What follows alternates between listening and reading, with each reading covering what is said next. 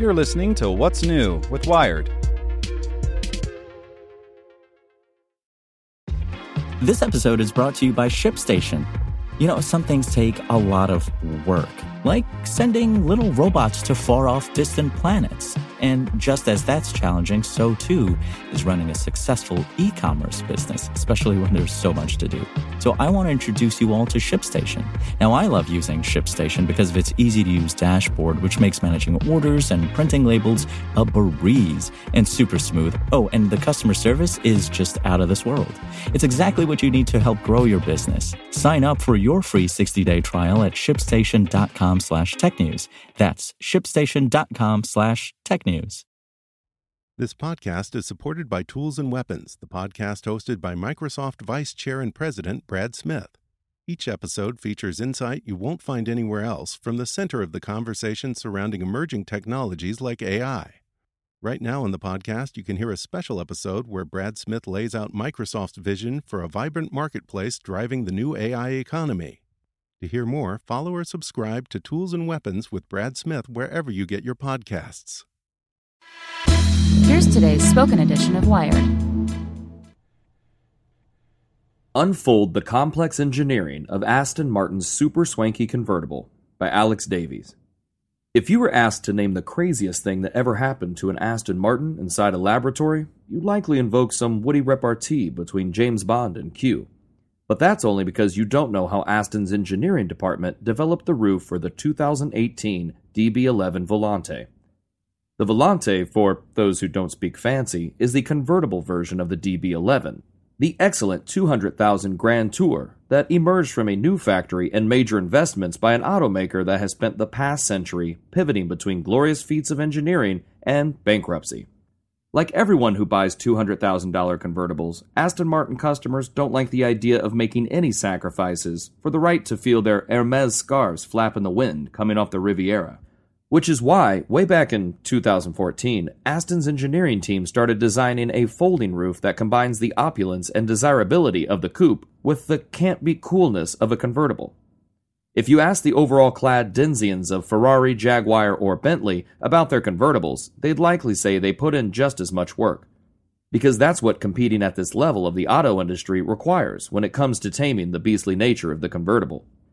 You see, trading a plate of steel or aluminum for a piece of fabric that spends half its life stretched taut and the other half stuffed in a compartment is a great way to create problems. The roof must close itself. This isn't a Mazda, which requires all sorts of complex mechanical bits and bobs.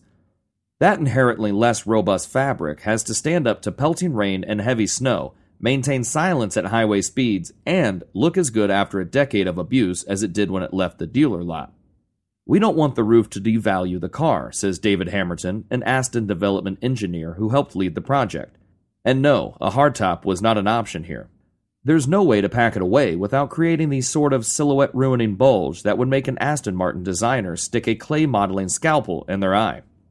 First, the team comes up with five or six concepts that might offer different ways to open and close the roof, and various folding strategies for when it's stored for drop top driving. The engineers consider how long it takes to open or close, that's cycle time, the aesthetics of the process, aka choreography, rear visibility, mechanical complexity, cost, and how it fits with the rest of the car. There are two basic ways to make a roof open and close. The first is the Z fold, where the frontmost panel stays parallel to the ground, coming up like a cobra rising to strike. The mechanically simpler K fold sends the front bit inverting on itself, flipping over backwards. That's what Aston went for. Then you have to decide between a coupled and uncoupled approach. In the former, the front bit of the roof latches onto the front header to tension the fabric. It's easier, but also slower and less smooth than the latter, where the soft roof is pulled taut as it locks into place. Aston went for the uncoupled approach. We spent months looking at every single movement of the roof, says Michael Ward, who led the convertible development. That includes improving on what they saw in flawed designs. The roof on the convertible version of the DB9, for example, would pause for a moment just before latching closed. We saw that as an error state and wanted to fix it, Ward says. Mercifully, the DB11's roof does not pause as it closes, even for an instant. Once they get a design approved, the team builds a series of 15 or so prototypes.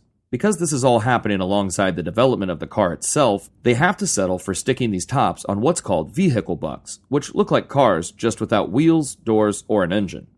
Then it's on to testing, which is where things get fun, creative, and just a bit barbaric. To ensure the roof's 500 parts, including a six cylinder hydraulic actuator, can survive a lifetime on the road, engineers open and close it endlessly, aiming to cycle it up and down 6,000 times without a hiccup.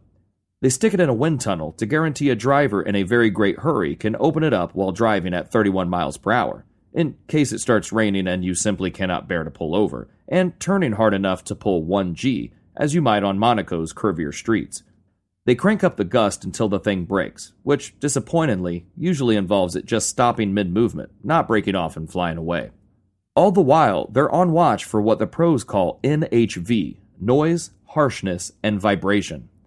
That means spotting and squashing any squeak or rattle from the roof's many parts. Just to make things extra tough, the higher ups allowed even less NHV for the Volante than they did for the coupe. They're also watching for any sign of abrasion on the insulated acoustic material that makes up the roof, which is designed to reveal no creases even after hours sitting folded up. For wind noise, they judge themselves by the articulation index, when you've got the roof up, do you have to raise your voice to be heard by your passenger? Or crank up the volume to keep the Dvorak bumping? Then your loyal engineers have failed their mission. After all, bond worthy witticisms don't sound as good when you've got to holler. Once they've got an actual car to work with, the engineers head to the track with the roof closed, hit the 187 miles per hour top speed, and open different windows to see how the fabric handles the beating. Any sign of flapping is unacceptable.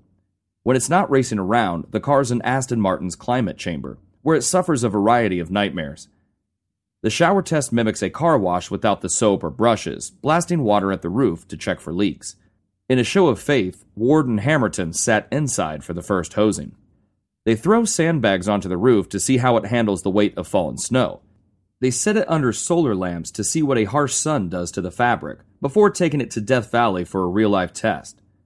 They drop the temperature to negative 4 degrees Fahrenheit and crank it up to 176 degrees, examining how the mechanical bits handle any place on Earth an Aston Martin customer might decide to drive. Because unlike Q, the real engineers can't blame rogue secret agents for Aston Martins that don't hold up. Want to learn how you can make smarter decisions with your money? Well, I've got the podcast for you. I'm Sean Pyles, and I host NerdWallet's Smart Money Podcast. Our show features our team of nerds, personal finance experts in credit cards, banking, investing, and more. And they'll help you make the most of your money while cutting through the clutter and misinformation in today's world of personal finance. You'll get clarity on strategies to help you build your wealth, invest wisely, shop for financial products, and plan for major life events. Listen to NerdWallet's Smart Money Podcast wherever you get your podcasts.